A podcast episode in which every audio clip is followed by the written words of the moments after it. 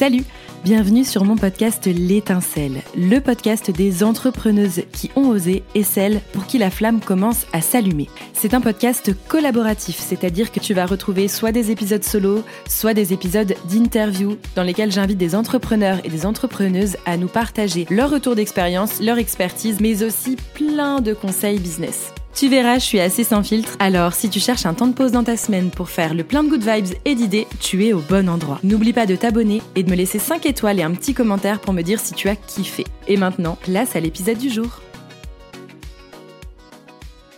Pour qui, pourquoi, j'ai senti que c'était le moment de te parler de tout ça. Franchement, j'en sais rien. En vrai, hum, si je te repose le contexte qui m'a poussé à prendre la parole et te partager cette partie un peu plus obscure de mon histoire professionnelle, euh, J'étais en train de tourner des rushs pour, euh, pour faire mes réels. En vrai, il y a quelques semaines, je me mets, euh, il fait beau, il y a du soleil, je me dis la lumière est très belle. Donc, euh, et puis j'ai envie, je suis inspirée. Donc je commence à regarder un peu les sons tendances qu'il y a sur Instagram. Et puis je tombe sur cette musique de Beyoncé, I'm a Survivor. Et là, c'est un peu l'illumination. Franchement, elle me parle, les paroles, elles font écho en moi. Alors déjà pour t'aider un peu à, à comprendre et à me suivre, là, je vais, enfin, je vais te les traduire, donc je ne vais pas chanter, euh, mais juste pour que tu comprennes ce qui a résonné en moi. La partie de la chanson, elle dit Maintenant que vous êtes sorti de ma vie, je me sens mieux. Vous pensiez que je serais faible sans vous, mais je suis plus forte. Vous pensiez que je serais ruinée sans vous, mais je suis plus riche. Vous pensiez que je serais triste sans vous, mais je ris plus fort. Vous pensiez que je ne grandirais pas sans vous. Maintenant, je suis plus sage. Vous pensiez que je serais impuissante sans vous mais je suis plus intelligente.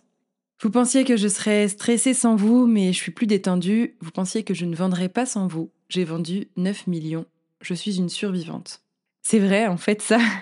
je suis une survivante parce qu'il y a encore quelques années en arrière, j'allais au boulot la boule au ventre, je pleurais dans ma voiture à l'idée de passer la porte de l'entreprise et je redoublais d'énergie pour trouver de la valeur, pour trouver un sens finalement dans les exigences toujours plus euh, démesuré que pouvait avoir ma hiérarchie. Et j'ai su dire stop. J'ai su dire stop et je suis très très vite passée à autre chose. J'ai très vite, mais je vais vous réexpliquer un peu tout ça, mais juste pour vous expliquer un peu voilà le chemin et ce qui m'amène aujourd'hui, quelques années plus tard, à avoir envie de vous en parler. J'ai dit stop, je suis très vite passée à autre chose, euh, sans avoir pris le temps finalement de comprendre ce qui s'était passé, sans avoir pris le temps de faire euh, comme le deuil en fait de cette histoire, parce que peut-être que pour certains ça paraîtra curieux de le penser comme ça, mais moi je trouve que quand on s'implique énormément dans sa vie professionnelle, qu'on soit salarié ou entrepreneur, il arrive un moment où le rapport au travail, c'est comme une relation de couple ou comme une relation amicale. Et quand ça se passe pas bien, quand on est mis à mal, on peut prendre la décision de passer très vite à autre chose, mais sans prendre conscience bah, des tenants aboutissants, des, causes finalement du mal-être. Euh, et peut-être même le reproduire. Euh, ou alors on prend ce temps. On prend ce temps de se retrouver, d'analyser et finalement d'utiliser cette période compliquée euh, de rupture professionnelle, mais ça peut être encore une fois aussi le cas dans la vie amoureuse, amicale. On prend le temps d'analyser et de se retrouver soi et de se dire mais qu'est-ce qui s'est passé? Quelles ont été les causes? Quelle est ma responsabilité? Et en même temps, quelle n'est pas ma responsabilité aussi pour poser un cadre? Et puis savoir ce qu'on peut améliorer pour soi pour éviter de reproduire ce type de situation. Alors voilà, j'ai tourné ce réel. Bah voilà, j'ai repris plein de micro-vidéos que j'avais captées tout au long de l'année dernière dans mon téléphone. Et puis le rendu final, en tout cas pour moi, il était assez incroyable. Ça m'a amené beaucoup d'émotions. J'avais cette impression que, en quelques secondes, avec la voix de Queen Bee là en arrière-plan, Waouh, j'avais vraiment pris conscience du chemin euh, que j'ai parcouru, que, que je me suis tracé, finalement du chemin que j'ai osé décider et osé me créer. et j'étais super fière. super fière de cette petite Léa qui a osé sortir de cette pression, de ce harcèlement moral qui était très subtil, très vicieux, mais finalement qui était réel et que j'ai subi et qui a qui a eu des conséquences vraiment très, très importantes, euh, en tout cas à l'époque, hein, mais même encore aujourd'hui, euh, bah, sur euh, la valeur et sur l'estime que je pouvais avoir dans le monde professionnel. Une fois que j'ai fini de monter le réel, je me suis dit, mais en fait, même si cette situation, aujourd'hui, je me sens plus alignée, ok, je me sens plus forte, mais en vrai, ça m'a pris des années à me sortir de cette situation. Il y a encore quelques temps en arrière, j'avais peur de représailles, j'avais peur de témoigner, j'avais peur de dire aux autres que malgré ma positive attitude quotidienne que vous me connaissez, bah en fait j'ai subi et je me suis laissée manipuler. Et, et je me suis dit mais en fait ça peut pas arriver, c'est-à-dire que tout ça ça peut pas arriver par hasard. Et j'ai aussi une sorte de micro mission, c'est de vous en parler pour vous dire si vous êtes dans cette situation ou si vous vous reconnaissez dans une toute petite partie de ce que je vais vous raconter dans cet épisode de podcast, mais bon Dieu, s'il vous plaît, prenez soin de vous, protégez-vous et passez à l'action, osez vous sortir de cette situation. Je vais tout vous expliquer, vous expliquer ce qui s'est passé dans ma tête à l'époque, pourquoi j'ai eu du mal à m'en sortir et comment j'ai fait pour m'en sortir. Mais sincèrement, cet épisode de podcast, il a toute sa place sur le podcast de l'étincelle, qui est un podcast tourné ultra business, marketing, comme bien sûr qu'habituellement je suis plutôt là à vous envoyer que des good vibes, etc. Mais j'avais aussi envie euh, d'accompagner ces femmes, ces hommes qui ont envie d'entreprendre pour donner du sens, ou, ou même pas, hein, ça peut être aussi un épisode que vous écoutez si même l'entrepreneuriat, ça vous, ça vous botte pas du tout, en tout cas pas pour le moment, mais juste à sortir de ce contexte salarial euh, nocif quand j'ai décidé de créer l'étincelle, que ce soit l'étincelle Academy, donc euh, l'agence et puis la partie podcast, c'était vraiment pour toutes ces femmes et ces hommes qui voulaient retrouver du sens, euh, qui malheureusement ne croient plus ou, ou peu aux valeurs humaines dans le monde du travail, parce que beaucoup ont été malmenés, se sont auto-malmenés, se sont complètement oubliés. Et pour ces personnes qui aujourd'hui ont envie de contribuer à leur niveau à un monde du travail plus simple, plus juste, soit en étant toujours salariés, soit ben, en créant leur propre boîte, encore une fois, euh, via l'entrepreneuriat. Donc voilà, on en arrive à ce jour où je vais te partager une partie de mon histoire, ce que j'ai vécu, comment j'ai vécu cette histoire, ce harcèlement moral, et surtout comment j'ai réussi à m'en sortir. Alors il faut que tu saches deux choses hyper importantes. C'est que la première, euh, c'est que vraiment je mentionnerai pas le nom de l'entreprise. C'est pas un épisode à charge. L'objectif c'est pas du tout de dénoncer, de viser qui que ce soit. Moi je le sais, cette entreprise elle n'évoluera jamais, mais clairement dans leur pratique, dans leur gestion humaine, dans leur gestion managériale, il y a eu suffisamment, euh, je vais vous en parler, il y a eu suffisamment euh, d'éléments de, de, partage auprès de la direction de cette entreprise euh, et rien n'a bougé. En tout cas, rien n'a bougé euh, sincèrement et avec authenticité. Et ça, moi, je l'ai compris. C'est-à-dire que, franchement, cet épisode, c'est pas pour les faire réagir eux. C'est pas pour eux que je prends la parole. Ça, ils tracent leur vie, ils n'ont pas besoin d'une Léa dans leur vie. C'est une entreprise qui, a explosé, qui génère énormément de rentrées d'argent. Euh, tracent leur chemin et moi aujourd'hui j'ai décidé de tracer le mien.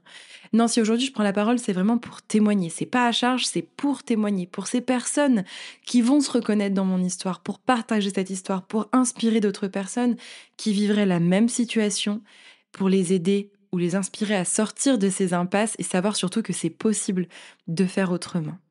Et puis la deuxième chose que je voulais te dire, c'est que euh, oser témoigner et conscientiser ce que j'ai vécu et comprendre que c'était pas normal, ça m'a pris du temps donc, si tu écoutes cet épisode et que tu te reconnais, mais tu sens que c'est pas encore le bon moment pour toi de passer à l'action, prends le temps, écoute-toi, prends soin de toi et ose t'entourer de personnes inspirantes qui vont te guider vers justement la sortie de ce calvaire, mais à ton rythme.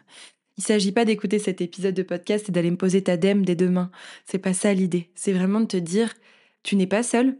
Il y a beaucoup de personnes qui vivent malheureusement encore ou qui ont vécu ce que tu, ce que, ce que, voilà, ce que tu es en train de vivre. Et là où tu penses qu'il n'y a pas de solution, qu'il n'y a pas de porte de sortie, au travers de mon histoire, de mon histoire, j'espère vraiment bah, que tu vas comprendre que, en fait, tu es vraiment actrice de ta propre vie. Tu peux, actrice, acteur de ta propre vie, tu peux agir, tu peux oser. Ça peut prendre du temps.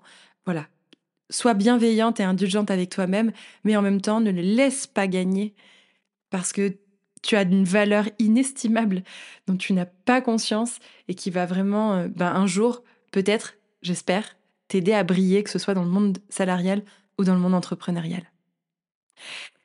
Pour t'expliquer un peu mon histoire, déjà si je reprends, hem, on va dire les grandes lignes de mon parcours, heu, scolaire et et professionnel, j'ai fait des études de commerce en alternance et je suis tombée dans une super boîte. Donc c'était ma première, mon premier vrai job finalement. J'avais eu quelques jobs étudiants, heu, avant, mais ça n'a rien à voir en termes de de responsabilité, de pression. Donc j'avais, hem, signé un contrat, un CDD en alternance de 2 ans dans une dans une boîte et la boîte était super. Le, big boss, donc c'était une grosse boîte, moi je faisais partie d'une d'une filiale. Le big boss m'a fait confiance très très vite, m'a donné accès à beaucoup de responsabilités. Alors j'étais super jeune, donc ça a été vraiment ma première expérience professionnelle et ça s'est super bien passé. J'ai fini mes études, donc ben, mon CDD s'est arrêté. Et puis j'avais pas envie euh, de rester euh, dans la zone géographique où j'ai fait mes études. Je voulais remonter en Normandie pour, euh, voilà, pour des raisons personnelles, familiales, etc. Donc à ce moment-là, j'ai mon master en poche et puis je commence à chercher un premier job. Mais genre le vrai, quoi, le CDI. Celui qui va me permettre de débuter ma carrière professionnelle. Et comme j'ai un profil assez polyvalent, euh, parce que j'ai fait une licence... Euh, voilà un peu type Sciences Po avec beaucoup de voilà de, de, de littérature, de sciences politiques. À la base, je voulais être journaliste. Et puis en fait, j'ai bifurqué vers le commerce parce que je me suis trouvé une appétence pour, euh, pour, euh, pour l'humain, pour la vente, pour, euh, pour comprendre le besoin d'un client, créer, etc. Bref, j'aimais, voilà, j'étais très, très, très, très polyvalente. Et donc, je peux toucher à ce moment-là au commercial, au marketing, à la com. Donc, je postule à quelques postes et puis je vois une entreprise. Je vois un poste. Kimbot. La boîte est hyper connue, donc en Normandie. Et puis, bosser chez eux, c'est quand même hyper stylé.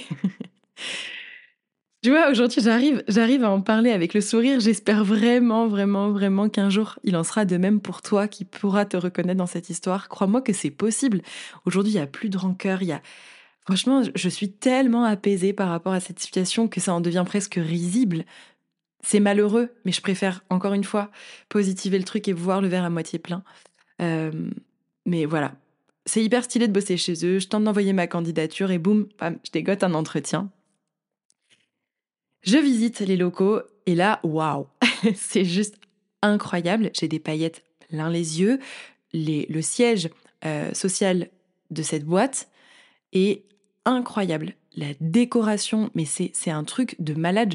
Je ne veux pas trop m'étaler là-dessus parce qu'encore une fois, le but, c'est pas spécialement euh, voilà, de faire le gros focus sur eux, mais, mais vraiment à ce moment-là, mais ça m'envoie les paillettes, quoi. Je passe l'entretien et là, on me vend des conditions salariales incroyables. Dans ce poste-là, euh, je, vais avoir euh, comme mission de développer le marché européen. On part d'une page blanche, alors là je me dis c'est de la folie. Euh, c'est mon premier job, c'est mon premier CDI, enfin mon premier job, j'avais déjà eu des jobs avant, mais c'est mon premier CDI. Et en plus, je suis sur un gros projet, il y a tout à imaginer, on part de zéro, donc là je pense que vous commencez à bien me connaître, je me dis je vais trop, trop, trop kiffer. Je vais pas être solo dans le pôle euh, du coup euh, Europe. Euh, je vais avoir un responsable qui va arriver en même temps que moi, puisque du coup le pôle à ce moment-là est en création. On m'explique que ce responsable fait partie de la famille du Big Boss ainsi que de la DRH. Mais en vrai, ça m'alerte pas. je me dis, ok, petite boîte familiale qui a explosé, c'est une success story hyper inspirante, c'est ok. Et aujourd'hui, je suis un peu mitigée par rapport à, à cet aspect boîte familiale. Je pense que maintenant, par rapport à ce que j'ai vécu, pour moi, c'est un gros red flag. Vraiment. Euh, parce, que, parce que qui dit boîte familiale dit, euh, surtout quand on positionne des personnes euh, voilà, de sa famille à des postes managériaux hyper importants, enfin des postes clés. Aujourd'hui, je me dis, ah là là, en fait, je pense que c'est impossible d'être impartial, même si la boîte est saine, c'est impossible d'être impartial. Mais en même temps, eh ben dans le développement d'une boîte, pour aujourd'hui être à mon compte, je peux comprendre que quand on est entrepreneur, on s'entoure de sa famille pour des notions aussi de confiance, peut-être pas de compétences, mais d'abord, je pense que c'est la confiance qui prime. Donc voilà, aujourd'hui, je suis encore une fois assez partagée par rapport à ça. Sur le moment, ça m'a pas du tout alertée. Je me dis c'est ok, et donc euh, je continue, euh, je continue l'entretien. Euh, et puis, bah, bien sûr, hein, pour continuer l'opération séduction, cet employeur m'explique que je pars d'une page blanche, donc il va falloir développer le, tout le réseau de distribution européen, mais qu'ensuite, une fois le réseau euh, bien développée, je serai amenée à me déplacer en Europe. Et donc, euh, et là, attention, accrochez-vous, vous n'allez pas en revenir. Mais moi, crédule que j'étais, j'y ai cru. Ils m'ont dit qu'ils me mettraient à disposition, euh, enfin à disposition, pas que moi, mais qu'il y aurait un partenariat qui serait passé avec l'aéroport local pour faciliter les trajets et assurer un équilibre pro-perso pour qu'on ait du coup un petit avion à disposition pour faire nos tournées euh, et du coup qu'on puisse rentrer assez régulièrement chez nous le soir histoire d'avoir un, bel équilibre pro-perso, blablabla. Bla, Gros lol. Quelques années plus tard, franchement, je me dis, mais qu'est-ce que j'ai pu être neuneux mais bon, en même temps, si on remet dans le contexte, à ce moment-là, je suis hyper jeune, je suis inexpérimentée. Euh, cette boîte, elle est super tendance. Les locaux, euh, j'ai des paillettes dans mes yeux. En vrai, tout est réuni pour y croire. Je me dis, mais, mais c'est incroyable. J'ai trop de chance. Donc, je signe mon premier CDI chez eux et je suis ultra fière. Je débute mon contrat avec une envie débordante de tout exploser. Vous me connaissez bien, maintenant vous avez compris que je peux déborder d'idées, déborder d'énergie, et c'était déjà le cas à l'époque. À ce moment-là, les premiers mois, enfin, en fait, ça a duré même un petit moment. Je vis, je mange, je pense, je dors pour cette boîte. J'avais déjà, en fait, un tempérament très entrepreneur. J'avais déjà beaucoup parlé dans mes, dans mes euh, posts Instagram de l'intrapreneuriat. C'est le fait vraiment d'avoir un tempérament entrepreneur en tant que salarié et du coup de considérer une boîte comme la sienne, ce qui est super pour les boîtes parce qu'elles se retrouvent avec des salariés qui sont hyper, hyper investis. C'est super aussi pour le salarié qui a peut-être pas tout de suite encore bah, l'envie ou pas tout de suite euh, voilà les conditions euh, réunies pour pouvoir se lancer en entrepreneuriat. Et donc, là, je pense qu'ils l'ont senti, ils ont dû se dire bénéf. bénéf, elle, elle croit que c'est sa boîte, elle va, elle va mettre en place plein de projets. Et en vrai, c'était OK. Pour moi, à ce moment-là, je leur donnais énormément d'énergie, énormément d'idées on était sur, euh, bah encore une fois, une page blanche, il y avait tout à créer en termes d'outils, de tableaux, etc. Donc, euh, je le fais avec le cœur et, euh, et ça me plaît. Les premiers mois sont incroyables. Donc, pourquoi je vous raconte ça? C'est parce qu'il faut comprendre que la descente aux enfers, elle a été hyper brutale. Au début, c'est comme dans une relation, c'était tout beau, tout rose, c'était, c'était l'amour fou, quoi.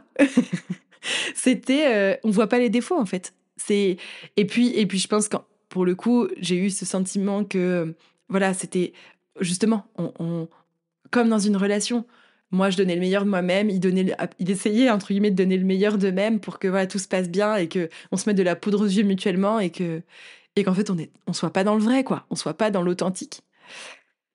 Et donc, euh, voilà, j'arrive. Euh, avec, euh, bah en fait, avec plein d'autres collaborateurs, parce qu'à ce moment-là, quelques, enfin peut-être un an ou deux avant, l'entreprise avait explosé au niveau chiffre d'affaires et donc il y a eu une grosse vague de recrutement dans plusieurs services. Donc euh, voilà, j'arrive euh, dans une équipe avec plein de, de nouvelles personnes, mais il y avait aussi des anciens collaborateurs. Et je me souviens que les personnes qui étaient là depuis longtemps, depuis quelques années, elles étaient assez négatives. Elles nous dépeignaient un portrait qui était assez noir, un peu, voilà, un peu Enfin, elle nous donnait des exemples où elle nous parlait de, pratiques managériales assez vicieuses. Mais, mais moi, à ce moment-là, toujours avec mes petites paillettes dans les yeux, là, puis mon éducation qui me dit qu'il faut pas écouter les on qu'il faut se faire son propre avis. Et, et c'est ok, je regrette pas en fait, mais je me dis, mais merde, j'aurais au moins pu me sensibiliser à ce qu'il à ce qui me disait en fait.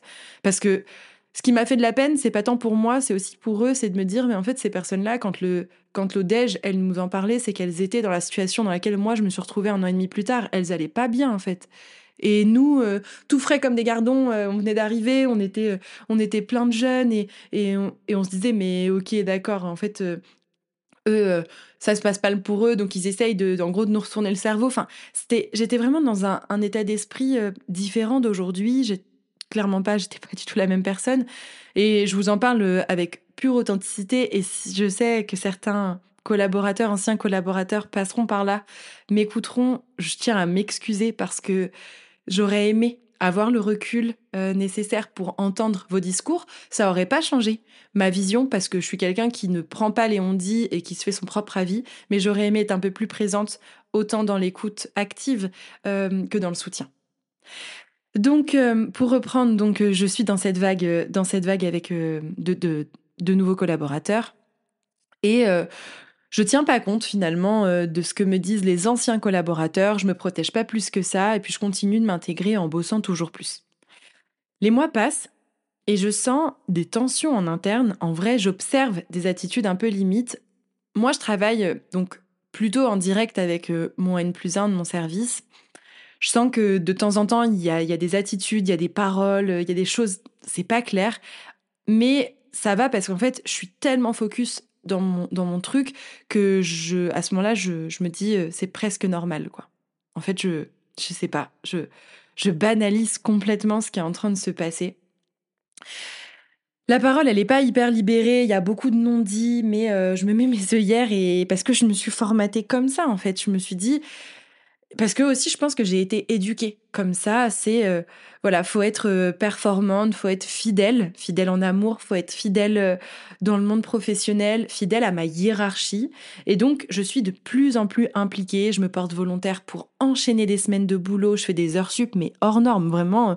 Enfin, Déjà, mon contrat, c'était un 39 heures, mais, mais vraiment, faut vous dire que je faisais des heures sub de folie. Je bossais le dimanche quand fallait compléter des équipes dans les, pendant les périodes euh, importantes, etc., euh, en boutique ou autre. Enfin, c'est je me retrouvais à faire mais euh, des choses qui n'avaient rien à voir avec ma fiche de poste. Juste parce que euh, j'étais tellement appliquée que je vous je sais pas je j'avais l'impression que c'était ma boîte en fait. Je me suis retrouvée à faire des emballages à vendre en boutique euh, de temps en temps. Moi j'étais censée être sur l'Europe mais quand l'équipe France elle était sous l'OTAC j'y allais. En fait j'étais au four et au moulin. Mais à ce moment-là, encore une fois, ça me convient. C'est-à-dire que je suis toujours en haut là, hein. je suis toujours très très haute en termes d'énergie, en termes de, alors en termes d'énergie, non, pas trop. En fait, je pense que j'étais quand même fatiguée parce que je bossais énormément. Mais en fait, j'étais en mode je ne m'écoute pas. J'écoute euh, les injonctions, mon éducation et euh, je suis fidèle à ma hiérarchie. Et je, je continue de me sentir exister à mesure que j'avale encore plus de tâches. Là, je suis très très haute à ce moment-là. Et après un an de bons et loyaux services, les objectifs qu'on m'avait fixés ont été explosés. J'ai acquis des compétences pour le coup ultra polyvalente pour, bosser sur n'importe quel poste. J'ai fait de la, du commerce, de la boutique, gestion des distributeurs, France, Europe. Euh, parfois, quand l'équipe com elle était débordée, je faisais de la créa graphique pour notre pôle, pour notre pôle Europe. Et je pense qu'à ce moment-là, je pensais gagner en compétences. Alors, on va pas dire que j'ai pas j'ai perdu mes compétences, c'est pas le cas. Hein. Le fait d'avoir été un peu le couteau suisse, c'était c'était intéressant parce que encore une fois, je crois que j'ai un un penchant pour voir le verre à moitié plein et une positive attitude, mais ce que j'avais pas compris en fait, c'est que je montais pas en compétences, je diluais mes compétences. Que plus le temps passait, plus je faisais tout et n'importe quoi jusqu'à en fait avoir l'impression de savoir faire que ce que cette entreprise avait besoin. C'est comme si en étant polyvalente, en étant autant polyvalente, j'ai fini par être experte de rien, en tout cas avoir cette sensation d'être experte de rien, à être partout et nulle part à la fois. Mais sur le moment, je m'en suis pas rendu compte parce qu'à ce stade-là, un an après être arrivé, je me posais pas la question d'aller bosser ailleurs. Pour moi, c'était ok, c'était valorisant, et puis il fallait aider les collègues. Tout le monde était un peu dans une merde hein, de temps en temps, qu'on se le dise franco. Hein, c'est, mais ça, ça arrive dans plein d'autres boîtes. Hein. La pression, l'explosion de, des boîtes, les restructurations, et on était ultra solidaires à ce moment-là, je me, donc, je me pose pas la question de, partir un an après. Et puis, euh, il se passe euh, petit à petit, un an après, des, choses. J'ai commencé, moi, à être victime d'injustice. On me demandait, par exemple, de travailler un peu dans l'ombre. Euh, globalement, en fait, on me demandait de bosser et de d'envoyer les infos par mail à mon supérieur pour que lui les envoie aux destinataires finaux. Euh, ouais, je me dis aujourd'hui, mais Bref, allez, c'est pas grave, passons. J'ai dit que c'était derrière moi tout ça. Mais parce que peut-être, je vous partage ça parce que peut-être que certains vont se dire, mais moi aussi, on me demande de faire ça. C'est pas normal, hein. Sachez que, en fait, si vous travaillez, euh, c'est pas pour que quelqu'un récupère et pose sa signature, enfin, votre, votre, job et, pose sa signature. Hein. C'est, pas normal. J'ai commencé à observer aussi des attitudes managériales qui n'étaient pas adaptées. Alors, pour le coup, j'étais pas spécialement visée, mais comme je faisais partie de l'équipe, ça me dérangeait. Typiquement, on nous calait des réunions à 17h. Moi, j'étais en 35 heures, je finissais à 19h, ça me posait pas de soucis. Mais dans l'équipe, il y avait des personnes qui finissaient tôt le travail, il y avait des personnes qui finissaient beaucoup plus tôt parce que c'était des contrats qui n'étaient pas les mêmes que, que moi, que, la, que la dernière vague de recrutement. Et donc, on a des personnes qui euh, finissent normalement le travail à 17h30, Et ça pose aucun problème au manager de poser des réunions à 17h. Et donc forcément, enfin, bah, ces collègues-là, euh, c'est hyper gênant. Je pense qu'on a tous vécu ce moment où on est censé avoir fini le boulot, on a peut-être des enfants derrière à aller récupérer, on a peut-être une vie en fait en dehors du boulot, mais on se sent gêné. C'est-à-dire que le concept managérial qui était euh, qui était utilisé et imposé donc de ces réunions à 17h, etc., faisait presque que ces personnes qui finissaient à 17h30 et qui devaient se lever presque pour euh, de la réunion, en fait, sortir en pleine réunion, culpabiliser.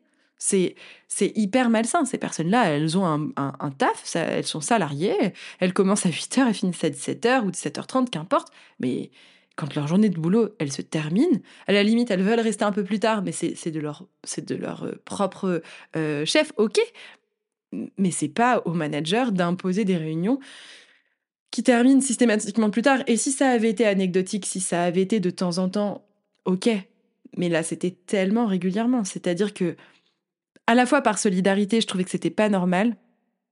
Et en même temps, bah voilà, je vous le partage avec authenticité parce que, parce qu'en vrai, euh, sur le moment, et je pense qu'on est tous comme ça, c'est que même si on, voit des situations qui ne sont pas normales, on se tait. Et moi, je me suis tue à l'époque, j'ai pas pris la parole. J'ai pas été, j'ai pas, j'ai pas essayé en fait d'expliquer qu'il fallait qu'on s'organise autrement, que les réunions soient plus tôt. Et quand, quand 19h euh, et quand et quand euh, ouais 19h euh, arrivait aussi, ça c'est une autre anecdote hein, d'ailleurs que que j'ai, c'est que moi-même j'étais face à, des managers où où c'était malsain. Je pense qu'en fait ce harcèlement moral, il a été très subtil parce qu'il y avait, j'ai pas vécu de violence, j'ai pas vécu, euh, euh, j'ai pas vécu de situation où vraiment à ce moment-là je me dis stop. Mais c'était suffisamment subtil pour justement que ce soit très vicieux. C'est-à-dire que c'est au quotidien des petites choses, des petites remarques, des, des, des choses qui nous font petit à petit perdre complètement confiance. C'est hyper pervers. C'est comme dans une relation amoureuse où la personne, elle va petit à petit de façon très subtile et très perverse, eh bien, vous diminuez, vous reprochez des choses, vous perdez confiance en vous, c'était exactement le même schéma.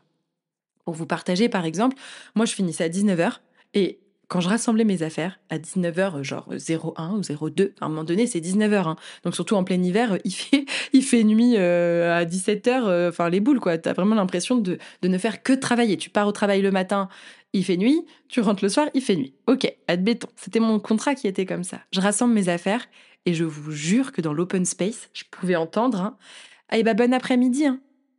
Sous-entendu, euh, t'aurais pu rester un peu plus tard. Sous-entendu, euh, tu pars à l'heure, je le remarque. Mais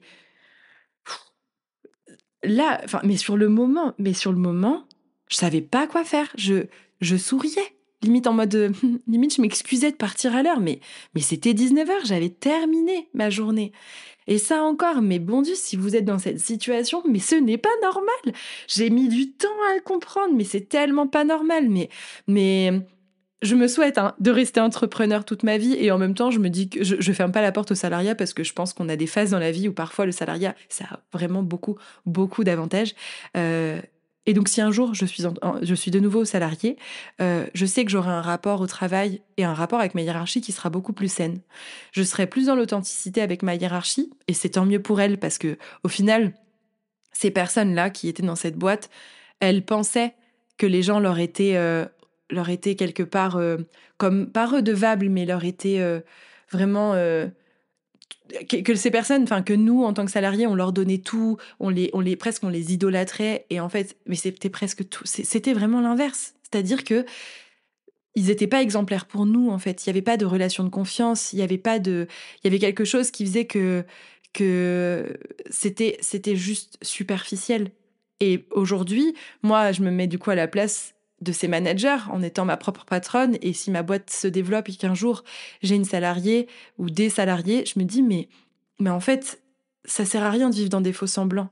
En tant que salarié ou en tant que patron, mais en fait, il faut juste crever l'abcès, parler et être authentique. Il n'y a pas de il n'y a plus de relations. Aujourd'hui, ça n'existe plus, les, relations hiérarchiques de pouvoir, ça n'existe plus. Les gens ne bossent plus comme ça. Les gens bossent dans un métier qui a du sens, dans lequel ils se sentent utiles. Sinon, ils se barrent ou ils restent, mais ils restent pour faire figuration. Et c'est globalement ce que j'ai pu observer à ce moment-là, hein, eh bien, dans l'ensemble des collaborateurs de cette entreprise. Je continue un peu mon histoire pour vous expliquer un peu ce qui s'est passé.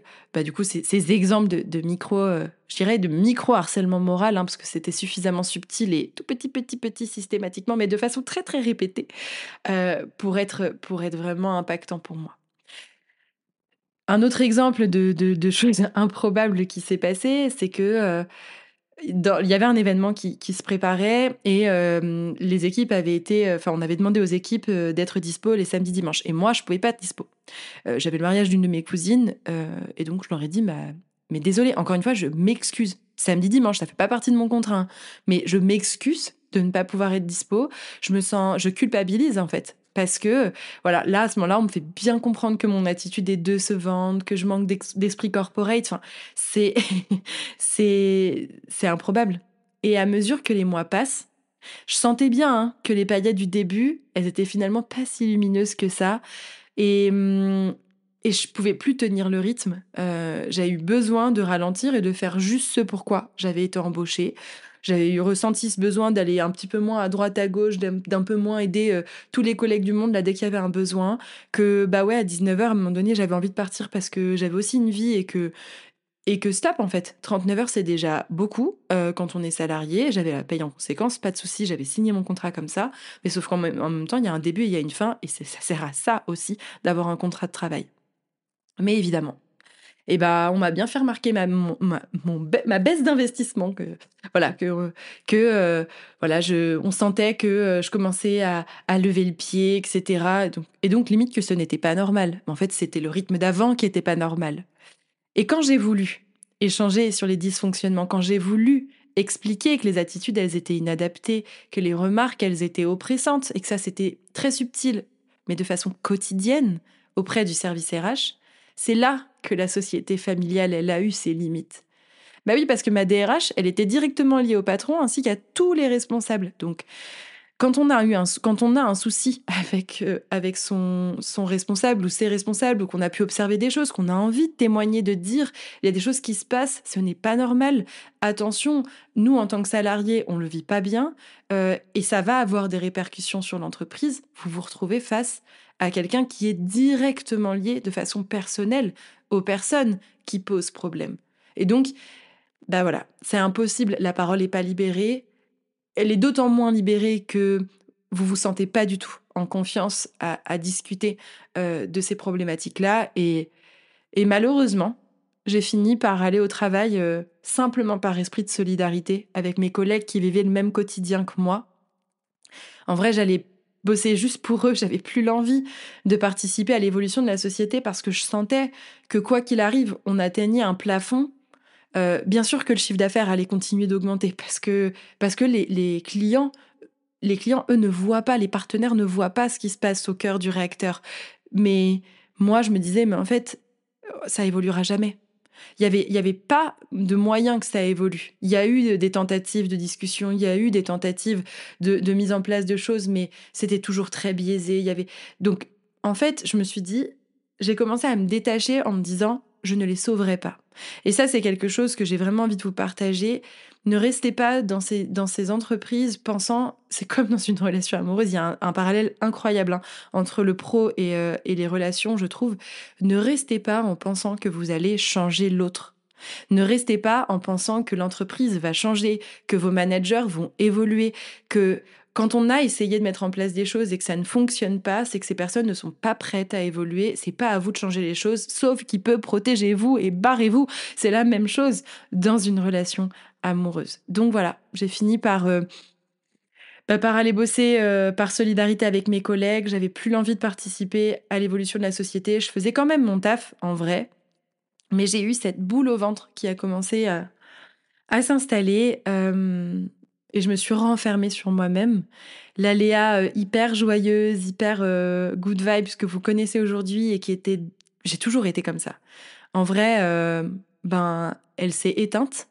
Je savais hein, que cette situation, elle n'était pas acceptable, mais j'avais cette impression de ne plus savoir faire autre chose que la méthode hyper polyvalente distillée là de cette boîte où tout le monde fait un peu tout et n'importe quoi. Donc, même si je savais que c'était pas acceptable, comment, à ce moment-là, j'aurais pu postuler à autre chose? Je me disais, mais en fait, t'as touché à tout, t'as l'impression d'être experte de rien, tu sais tout, tu sais faire plein de trucs, en même temps, tu sais rien faire. Et puis les autres boîtes, elles ont pas le même mode de fonctionnement. Donc en vrai, euh, tu, enfin, tu y arriveras pas. Les gens vont pas te prendre parce que, parce que même si tu as un master, euh, un master de commerce euh, en poche, ben, les tâches quotidiennes que tu fais depuis plus d'un an, elles t'ont complètement éloigné de ces compétences premières. J'étais totalement perdue et j'ai serré les dents pendant plusieurs mois. Et mon entourage m'a vu. Alors pourtant, hein, vraiment au début, enfin les premiers mois, la première année, je prônais, mais l'entreprise, je me suis investie à 3000%. Mon, mon entourage, ils, ont, ils, vivaient avec moi euh, cette, cette boîte, quoi. Vraiment, j'en parlais tout le temps. Euh, je portais fièrement les produits. Enfin, j'étais une vraie ambassadrice, hein, clairement, clairement.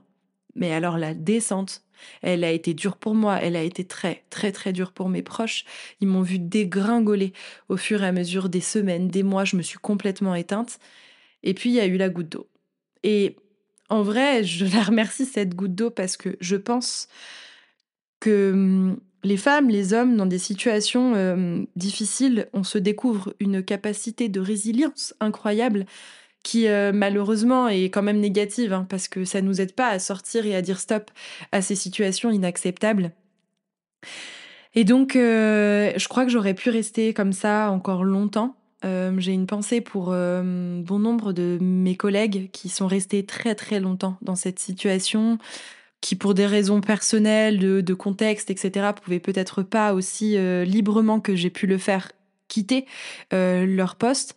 Et je pense à toutes ces personnes, pas liées spécialement à cette société, mais qui sont dans cette situation depuis trop longtemps et qui par résilience restent, serrent les dents il y a eu la goutte d'eau et j'ai été suffisamment bien entourée pour réussir à sortir de cette, euh, de cette situation. Et je vous souhaite d'avoir euh, la même goutte d'eau à un moment donné et de vous dire euh, c'est terminé, c'est stop. Il faut que ça s'arrête et, et il faut que je, que je prenne un nouveau départ. Je vais vous expliquer tout ça. La goutte d'eau, elle est arrivée comment? Par solidarité avec une de mes collègues qui n'était pas dans, exactement dans le même service que moi, je me suis proposée pour aller renforcer euh, une des équipes pour une ouverture euh, de boutique. Ce qu'il faut comprendre, c'est qu'à ce moment-là, moi, je viens d'ouvrir une autre boutique, euh, donc avec mon service, et donc j'ai enchaîné les deux ouvertures. J'ai bossé non-stop 15 jours. Donc en vrai, encore une fois, de recul, je me dis, il n'y a rien de légal là-dedans. Hein. C'est pas normal hein, de bosser 15 jours d'affilée. Mais c'est ça la beauté de l'innocence quand on a la vingtaine. C'est qu'on encaisse, on encaisse, on est fatigué de rien du tout. Et puis on se dit, c'est pas grave, ok. Je le fais, je le fais parce que parce que bah, sinon, en fait, euh, il manquait du monde dans cette équipe et qu'il euh, n'y avait aucun manager de toute façon qui était présent pour préparer cette ouverture. Ils avaient tous un événement privé bah, c'est ça aussi, hein, quand on est tous dans le même cercle privé, bah forcément, quand il y a un événement, c'est difficile après euh, d'avoir du monde euh, pour assurer le, reste. Bon, bref. Et donc, on se retrouve euh, avec cette équipe à ouvrir. Franchement, on accumule les galères, mais on se dépatouille de notre mieux. Vraiment, on, fait du mieux qu'on peut. La boutique, elle est, elle est quasi prête. Et puis, du coup, ça y est, les managers arrivent, genre la veille ou l'avant-veille de l'ouverture, je me souviens plus trop, de l'ouverture au public. Et là, je me souviendrai toujours de ce moment. Les, managers ont eu une attitude tellement méprisante. Il y a eu des remarques sur des détails, mais tellement sans importance au vu de toutes les galères qu'on avait dû gérer. Et pourtant, on leur avait expliqué hein, les galères qu'on avait dû gérer. On avait vraiment fait de notre mieux, mais pour eux, là, c'était impossible de le reconnaître. J'avais vraiment l'impression qu'on était des enfants engueulés par des parents. Et en même temps, pas forcément. Quand on a, quand on choisit des collaborateurs avec une moyenne d'âge d'une vingtaine d'années, c'est quand même vachement plus simple d'aller engueuler et manipuler des petits jeunes que d'engueuler des personnes un peu plus matures. Donc l'ouverture se passe. On rentre chez nous. Enfin, ça fait quand même 15 jours que je bosse non-stop et je me dis, je suis un peu claquée. Et je me souviens de ma collègue qui me dit, tu vas voir, on va se faire défoncer la semaine prochaine. Et moi, je suis tellement loin de penser que ça va être le cas parce que je me dis, bah, Ouais, il y a eu des couacs, mais en même temps, euh, enfin, c'est comme ça, quoi. Il y, a des aléas, on peut pas les maîtriser. En vrai, on a fait de notre mieux. Les, les clients ont, ont vu que du feu. Enfin, ça va, quoi. Genre, il y a pas mort d'homme. Hein, la boutique, elle a ouvert, euh, elle a ouvert à l'heure, etc. Et non, et, elle me dit non, non, je pense que, voilà, je pense que, je pense qu'on va se faire défoncer. Et je, je nous revois dans le trajet retour. Euh, commencer à lister et reprendre tous les faits, le déroulé, les aléas, les solutions. C'est comme si on était en train de préparer euh, un peu notre défense, quoi. On était les avocates un peu euh, de notre propre procès. Et avec du je me dis, mais c'est hallucinant. Se mettre dans des états pareils pour un job salarié, mais ça me fait tellement de peine. Mais je pense à cette jeune Léa qui s'est investie, qui était ambitieuse et qui a totalement perdu confiance en elle à cause de, de gens tordus là comme ça. Bref, allez, je continue. J'ai dit que je pleurerais pas dans ce podcast parce que je sais que c'est derrière moi et en même temps euh, vraiment se replonger et vous réexpliquer tout ça pour en ressortir quelque chose, euh, voilà, en ressortir une leçon et une morale, c'est très, c'est un exercice qui est très compliqué hein, pour moi. La semaine suivante, euh, donc voilà, on se repose, on se repose, je crois, un jour et puis on, retourne au boulot. Et la semaine suivante, bah pas loupé, hein, ma collègue avait raison, on est convoqué.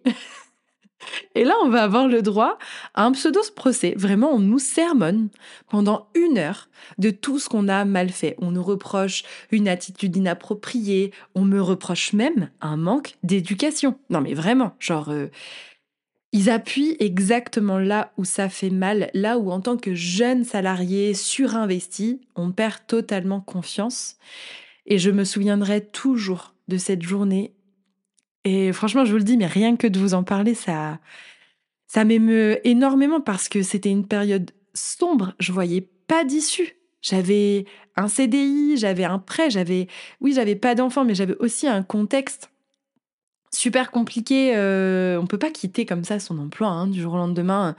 Euh, et puis, et puis c'était un échec. Vraiment, je l'ai vécu comme un échec. j'avais presque honte honte d'avoir porté si fièrement euh, cette entreprise euh, dans mon cœur et auprès de mon entourage. Et aujourd'hui, euh, de dire aux gens, mais je me suis trompée. C'était super dur. Et puis, bah, on en a parlé, mais finalement, au travers de leur organisation, ils m'avaient réduit à un poste polyvalente d'assistante. Hein. J'avais clairement, je faisais un peu de tout et n'importe quoi, et j'avais envie de partir. Mais pour faire quoi? Qui voudrait d'une salariée qui s'est touchée à tout et en même temps qui est experte de rien? Et donc, euh, après cette journée, enfin, je me souviens, on sort, on sort de, ce rendez-vous avec ma collègue et je crois qu'on on se parle quasiment pas de la journée, tellement on est euh, assommé. Assommé d'avoir donné autant d'énergie et d'être. Euh, j'allais dire même pas remercié. En vrai, je m'en fous d'être remercié, moi, mais juste pas l'inverse, quoi. Pas défoncer. Hein. Ça serait. ça aurait été le minimum. Et je rentre je rentre euh, chez mes parents parce qu'à l'époque, euh, j'ai une maison qui est encore en travaux et donc euh, je, loge chez mes parents le temps de finir les travaux. Et quelque part, je me dis, mais heureusement, parce que j'ai pas été toute seule. S'il vous plaît, si vous êtes dans des situations pareilles, ne restez pas seul, parlez-en autour de vous parce que c'est ce qui permet aussi de conscientiser que ce qui se passe, c'est pas normal, c'est pas la norme. Et donc, je suis rentrée et je me suis effondrée j'ai tout raconté à mes parents dans les moindres détails. avant ça, j'en parlais, j'en parlais peu parce que j'avais envie de croire que ça allait bien se passer. Je m'étais, je m'étais vraiment dit, c'est peut-être moi qui ai un problème, c'est peut-être en ce moment, je suis mal lunée, j'en sais rien. Enfin, et puis en fait, les mois ont passé et, et j'ai compris, j'ai compris que que c'était pas moi le problème en fait. J'ai compris que que en l'occurrence pour cette boîte, mais comme c'est le cas de plein d'autres boîtes, euh, ils choisissaient hum, des jeunes inexpérimentés, ils les modelaient à leur image, ils puisaient l'énergie, les idées, l'ambition pour faire avancer la boîte. Puis quand euh, ces jeunes-là se sentent investis d'une mission importante qui aurait pu les valoriser, bah, ils les rabaissent pour rester en supériorité. En gros, un bon management bien, bien, bien toxique qui en a euh, marqué et détruit plus d'un. Et puis, grâce à l'entourage ultra bienveillant, ultra motivant. Euh, petit à petit, ça a encore pris euh, quelques semaines, mais j'ai réussi à oser envisager autre chose. J'ai réussi à oser partir, oser euh, démissionner, oser envisager de recommencer un nouveau travail, recommencer à zéro, hein, parce que j'avais l'impression de plus rien savoir faire. Et à ce stade-là, je me sentais pas prête du tout pour l'entrepreneuriat. J'en parlais déjà beaucoup, hein, mais je me sentais pas prête. Et donc, euh, un soir, euh, après mon anniversaire, euh, où j'ai une discussion avec, avec, avec mon parrain, qui est donc mon oncle, qui est chef d'entreprise, et qui me voit, il voit la situation dans laquelle je suis, il me dit, c'est pas possible. c'est pas possible, tu peux pas croire que t'as pas de valeur, c'est impossible. Mais c'est, il me dit, comment, comment tu peux penser que là, tu sais plus rien faire sur le marché du travail, alors qu'en un an et demi, tu es parti d'une page blanche et tu as développé un réseau de distributeurs européens. Enfin, il me dit, mais il essaye, il essaye, et ses mots sont justes et ses mots résonnent en moi. Donc, comme quoi l'entourage euh, a, a, du poids aussi euh, sur notre euh, façon de passer à l'action, sur notre façon d'agir. Et donc, dans mon lit le soir, euh, donc tout le monde part, c'était pour mon anniversaire, tout le monde s'en va, on fait un petit repas et puis tout le monde s'en va. Et dans le lit le soir, euh, je commence à surfer sur Indeed. Je regarde un peu les postes qui correspondent à mes études parce que je me dis, même si là tout de suite j'ai l'impression de plus rien savoir faire, j'ai quand même fait des études euh, dans l'animation et le développement de réseaux d'enseignes, donc en gros dans, dans la franchise, dans le commerce, etc. Donc même si j'ai l'impression de plus rien savoir faire à cet instant T, bah, j'ai quand même été formée pour ça et je me dis c'est un peu comme le vélo, ça peut pas s'oublier quoi, genre ça va revenir. Et euh, certains appelleront ça de la chance, d'autres le destin. Moi, je crois que c'est ma bonne étoile euh, ce soir-là. Mais il y a une seule annonce. Une seule annonce sur ma zone géographique dans une boîte euh, qui me parle. c'est un univers féminin. Ça, ça, me parle. Je postule et quelques jours plus tard, je passe des entretiens. Et dans ces entretiens, je me suis dit, je cache rien. J'ai tout expliqué de ce qui s'était passé pour moi, euh, alors j'explique mon parcours, hein, comme dans un entretien classique, mais je leur explique aussi ce qui s'est passé pour moi cette dernière année et demie. Je leur explique à quel point je me suis investie, à quel point la descente aux enfers a été douloureuse. Je leur explique la situation à laquelle je me trouve. Je leur explique aussi que j'ai peur de postuler ailleurs, parce qu'à ce moment-là, c'est difficile. On a tous peur à un moment donné quand on prend cette décision de partir, de peur que ça se sache en fait.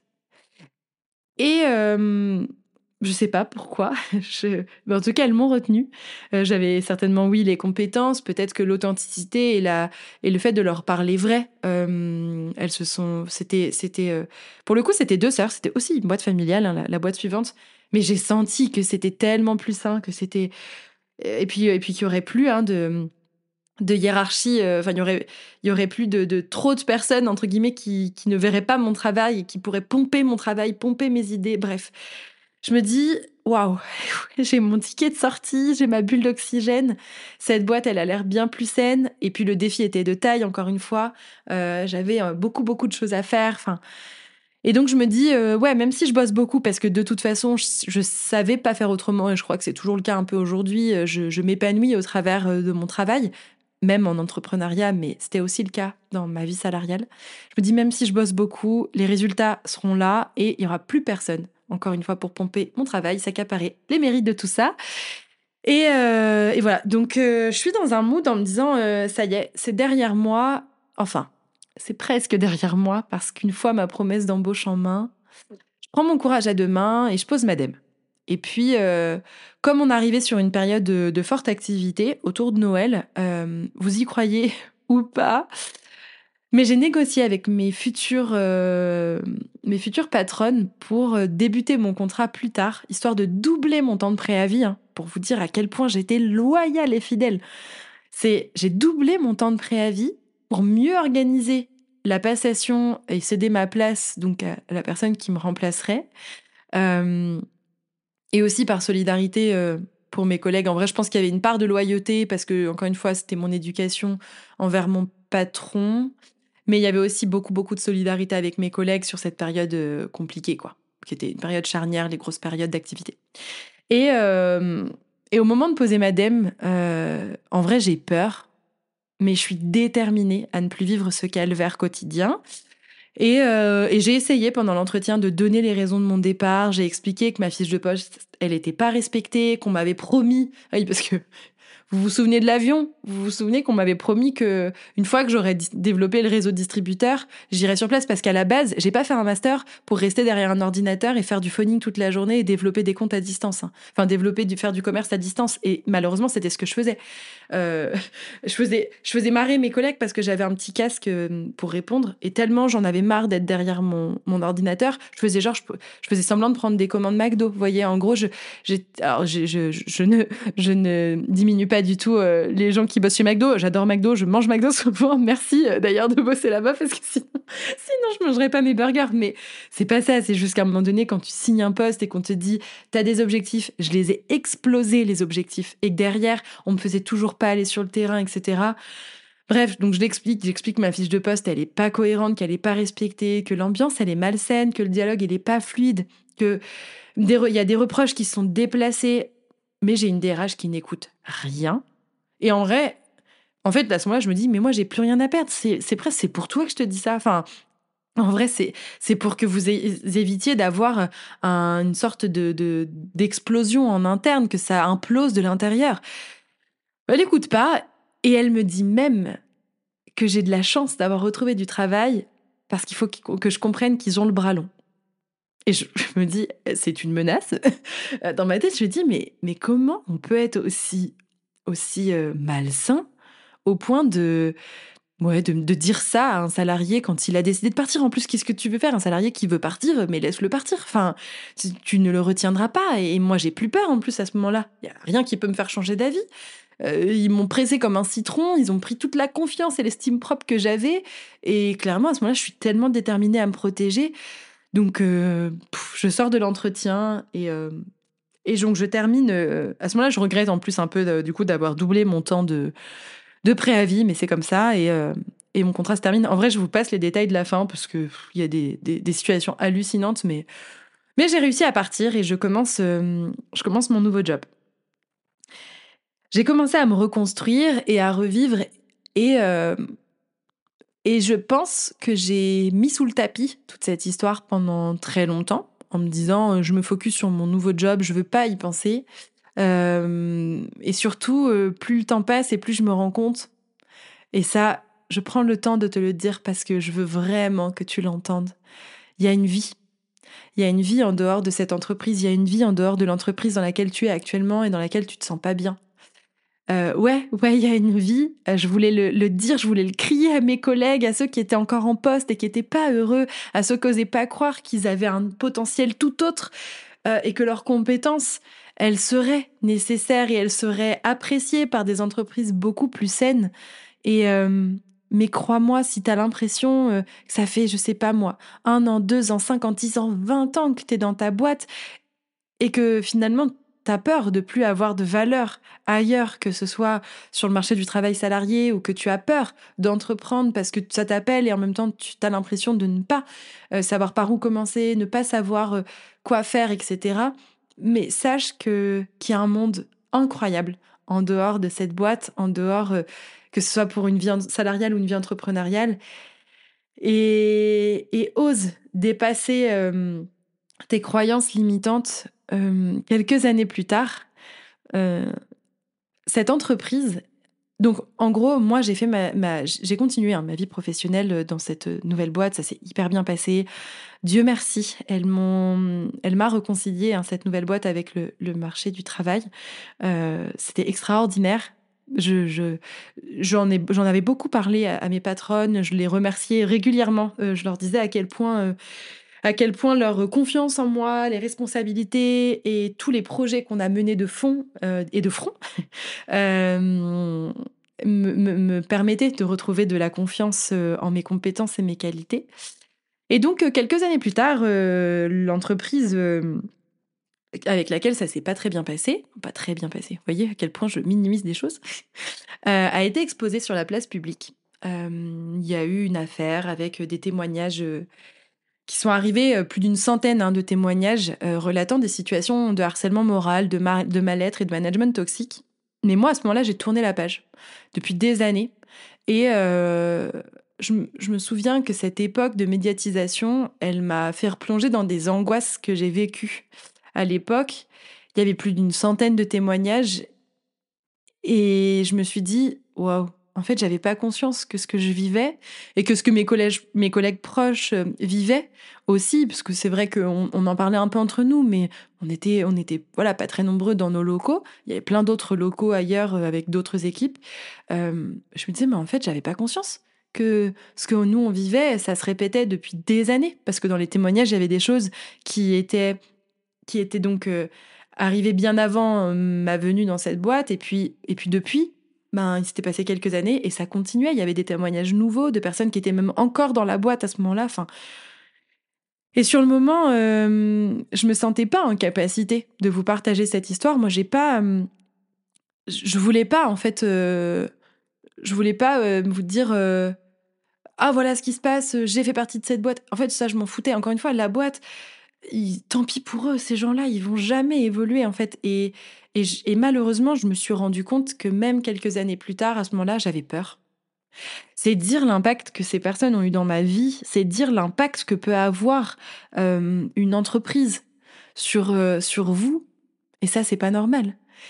Et puis, bah voilà, il y a quelques semaines, euh, en faisant ce réel, hein, qui part un peu de rien, de base, c'est un réel fun avec Beyoncé. Et, et je me suis dit, mais c'est vrai. En vrai, je suis une survivante. Et, et je me suis dit, putain, mais je me suis construite par moi-même. J'ai tellement, tellement, tellement donné ces, dernières années, d'un point de vue professionnel, euh, que là, ouais, là, je me sens prête à témoigner. À témoigner sans accuser. C'est pas un épisode de podcast à charge. Ces gens-là, tant pis pour eux, ils se débrouillent, mais c'est pas mon but. Mais j'ai compris.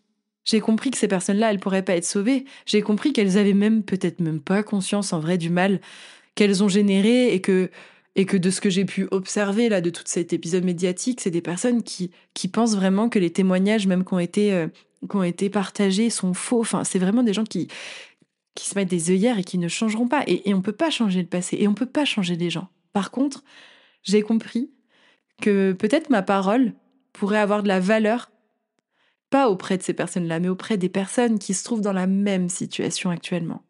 J'ai eu ce besoin de vous dire à vous qui ne vous, ne sentez pas à votre place, à vous qui avez certainement perdu confiance dans vos compétences, dans vos capacités, qui vous sentez pas capable d'oser quitter cette situation difficile quand en réalité tout est possible.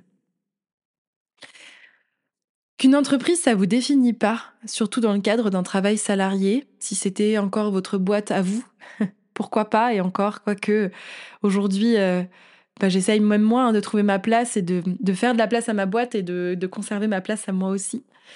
Sachez que vous êtes bien plus que vous pensez, euh, que non, c'est pas normal d'aller au travail la boule au ventre, que non, c'est pas normal et c'est pas banal que d'entendre sans cesse, euh, bah voilà, que, que vous partez à l'heure et que du coup, limite, vous vous culpabilisez de partir à l'heure et qu'on vous fait bien remarquer que vous partez à l'heure, que c'est pas non plus normal d'étendre sans cesse toujours plus vos missions jusqu'à complètement sortir de votre fiche de poste. Sachez que ces boîtes, c'est pas les vôtres. Euh, et que oui, elles vont continuer de vivre sans vous, sans toi. Mais qu'en revanche, toi, si tu continues à y aller à contre-coeur, que tu continues à y aller la boule au ventre, bah, c'est toi qui vas finir par arrêter de vivre. Sache qu'il y a un monde qui existe en dehors de ce que tu connais. Que ouais, ça va te demander un effort euh, d'oser t'extirper de cette situation. Mais que ça va te donner une puissance intérieur d'une telle force que tu seras capable de déplacer des montagnes, que ce soit pour un autre job salarié ou pour te créer ton propre job en tant qu'entrepreneur, tu es capable de tellement plus que ce que tu penses. Je me suis perdue, j'ai eu peur, j'ai pleuré, j'ai perdu foi dans les relations humaines et dans le monde du travail. Ça a été dur, ça a été long, mais j'ai décidé d'agir et ça m'a pris du temps pour comprendre que ces épreuves, elles m'ont permis d'évoluer et de m'autoriser à rêver grand. Ça m'a pris du temps bah, d'oser témoigner et d'oser vous partager euh, cette part un peu plus sombre de mon histoire. Mais la morale de tout ça, c'est de se dire que aujourd'hui, I'm a survivor et que toi aussi. C'est déjà la fin de cet épisode. J'espère que ça t'a plu. Encore une fois, pour soutenir le podcast et permettre à d'autres entrepreneuses et futures entrepreneuses de le découvrir, je t'invite à me laisser 5 étoiles et un avis. N'hésite pas aussi à le partager autour de toi. Et nous, on se retrouve prochainement pour un nouvel épisode.